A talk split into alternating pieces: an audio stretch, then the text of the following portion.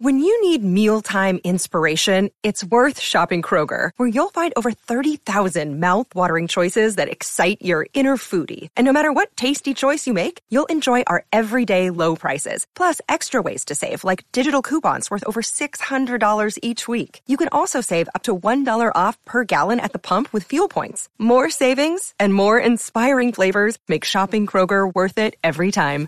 Kroger, fresh for everyone. Fuel restrictions apply. Good evening, everybody. Uneducated economist here. I cannot help it. I gotta keep talking lumber. There is so much taking place in this industry right now. There is a lot of change happening. And now everybody knows, everybody knows about the lumber and how high it is. And I have been reporting on this. You know, I don't know who else has done as much extensive reporting on YouTube for the last three years as I have on lumber. I have just just about every single week I have put out a lumber video. Prior to COVID, prior to the mill curtailments, prior to anything even happening, I was looking at lumber and talking about lumber before anybody cared about lumber.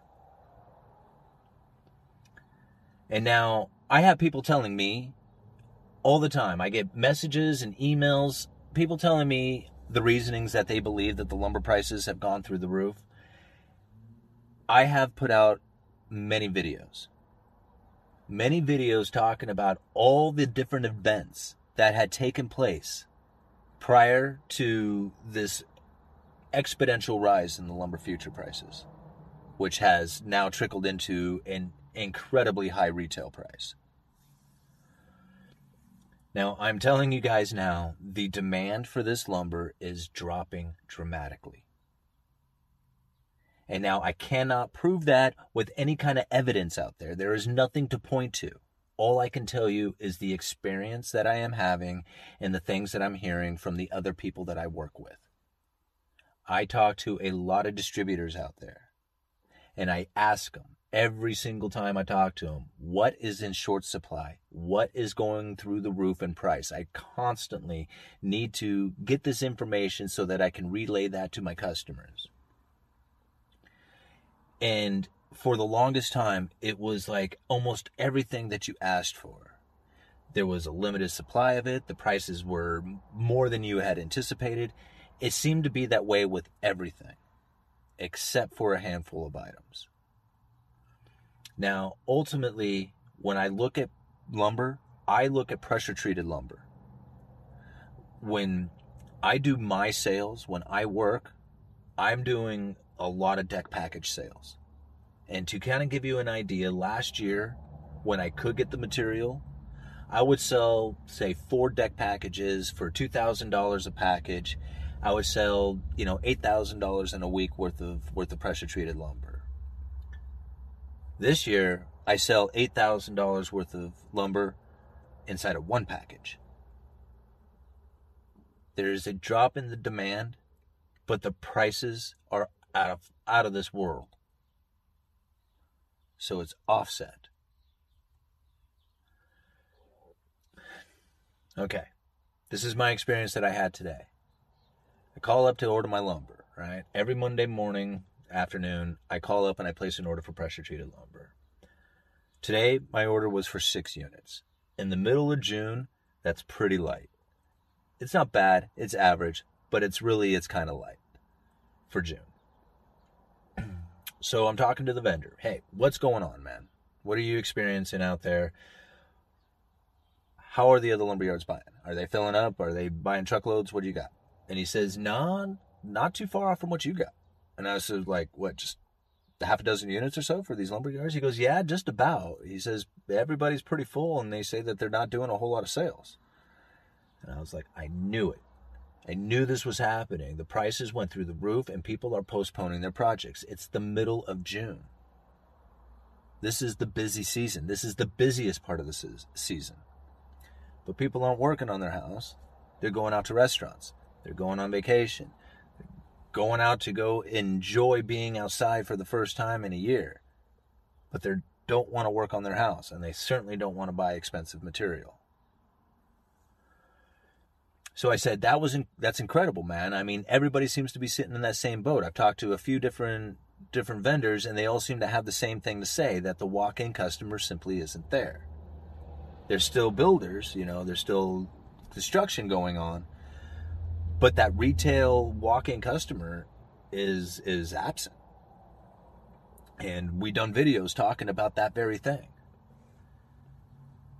And I said, Well, tell me about your busiest customer. How much are they buying? And he said, Okay, well, I have a customer who buys two truckloads of lumber a week, he tells me. And he said, occasionally he'll buy just one. But for the most part, he's like consistently two two truckloads a week. He said he called him up this morning, and the guy told him, he says, I'm sorry, but I don't really need any lumber this week. First time he said that has ever happened. Now, one of two things, or maybe both, but either he's not as busy and is not going through that material, or he is sitting and waiting for the prices to come down because he doesn't want to buy expensive material right now. Like he sees the future prices dropping, maybe anticipating that he'll get a better deal if he can just hold off. I don't know. I don't know who he's talking about, but he just told me that was the first time that this particular customer, who is one of his bigger customers, had postponed buying any material this week, which is the first time that has ever happened. So, anyway, I thought that was to be very telling of what could possibly be coming here in the next few weeks and months. Every every day the the lumber futures seem to be coming down and they come down dramatically.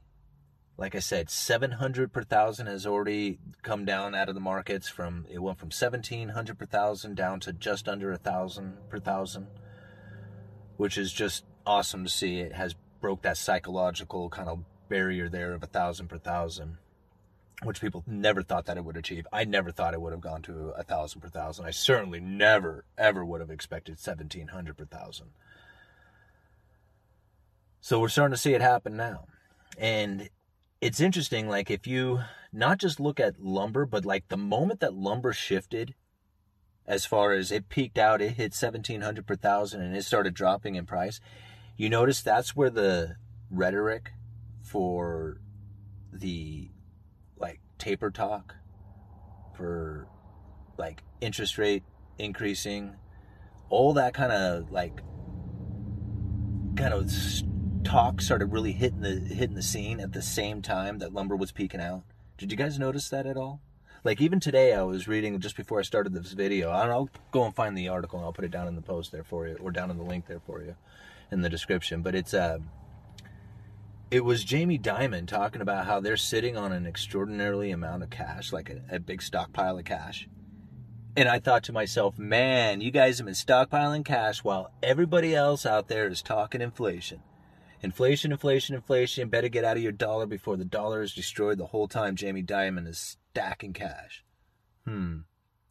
Were you guys surprised to hear that? So, if you had watched my videos over the last few months, I have talked about stacking cash, gold, and cryptos or silver. I stack silver. I really don't stack gold. So I have been talking about that for those are the only three things that I go to. And ultimately, I have been putting most of my cash in the bank. And I've been just banking it and then sitting on it. Ultimately, I think that there's going to be a downturn in the markets. I think lumber to gold ratio is probably going to be very telling of that. If we see lumber dropping dramatically like we do, and all of a sudden we start seeing a spike in gold, I would watch out. That's going to be very telling of a market downturn. You know, you think about it. What is what does lumber represent? Lumber represents like agriculture, industry, manufacturing. It represents a lot of stuff, like when it comes to production. And what does gold represent? Risk, right? To get away from to to get away to like safety, you know, to get away from the risk, you buy gold. If you're worried about dollar destruction, if you're worried about banking collapse, if you're worried about like a place to secure your money that's going to be outside of the banking system, something that you can hold, something that isn't a paper promise, something that isn't an app on your phone. You got to have a tangible thing in your hand. It's silver and gold. There's nothing else that compares. You know, and you got this day and age of cryptocurrencies and digital wallets, people being able to transfer funds all over the world within seconds. If you're not part of that game, you are going to miss out. You can refute it. You can like just like I'm not part of that. No, not me. Everybody else is going to be, and you're going to miss out. That's what's going to happen if you if you just totally dismiss the idea of cryptocurrencies and that you won't touch it. You are going to miss out because it is happening all around you, and at some point you will have no other choice but to participate in it. And then as far as cash goes, I mean, just Think about it. Jamie Dimon is loaded up on cash right now. What do you need during a market crash? What do you need when everything out there all of a sudden is dropping in price because the debt burden became too big? What do you need on hand? Cash. Cash is always king. Be fearful when people are greedy and greedy when people are fearful. Well, people out there were so afraid of inflation. Everybody super afraid of inflation, fearful of inflation, really. The fear of inflation. Fear, fear, fear. Well, you might want to get a little greedy on that. When everybody gets on one side of the boat, you move over to the other side of the boat. Who knows what's going to happen over the next, you know, four, five, six months? I keep thinking, like, these eviction moratoriums and stuff like that'll end, the stimulus ends. But people are right. They just keep extending it. Like today, I was just reading a, an article talking here in Oregon how, you know, the powers that be are going to give vouchers for people who are going to be evicted from their from their house for lack of paying rent. So they're going to issue out these vouchers. And it's amazing because even in the wording is it's like people deserve a stable place to live or something like that. And I'm like, man, everything these people do has created such an unstable market. Like the stimulus, foreclosure moratoriums, the eviction moratoriums, all that stuff has created a very unbalanced approach to dealing with this housing market. Now everything is so heavy that it's going to be hard to keep it all, you know, straight and buoyant at some point it's going to cut loose. You know, one of the things that Jamie Dimon says in that article is the reason why he's holding cash is because the inflation is kicking in and that the Federal Reserve will have to do something about it. What they're going to have to do about it is they're going to have to start cutting back on the quantitative easing and they're going to have to lift the Fed funds rate. There is a lot of people who are going to argue against that. It's what's going to happen. It's what's going to happen, and it's going to destroy the market because that's what has happened every single time that they do this. And they will have their reasonings for it, and there will be plenty of debate back and forth, but it will go. And once they go up, the markets will turn at some point, and when they do, they're going to crash hard. And when they crash hard, they can change the monetary the monetary policies they can do all kinds of stuff because once the people start feeling that pain and we've talked about this before once they start feeling that pain they will beg the government to do something about it. In fact, they will demand the government to do something about it. And the government is going to be like, oh, you know what? Perfect timing for our central bank digital currency to be implemented, isn't it? Make the stimulus checks so much easier to pass out. Anyway, um, uneducated economist, you guys let me know.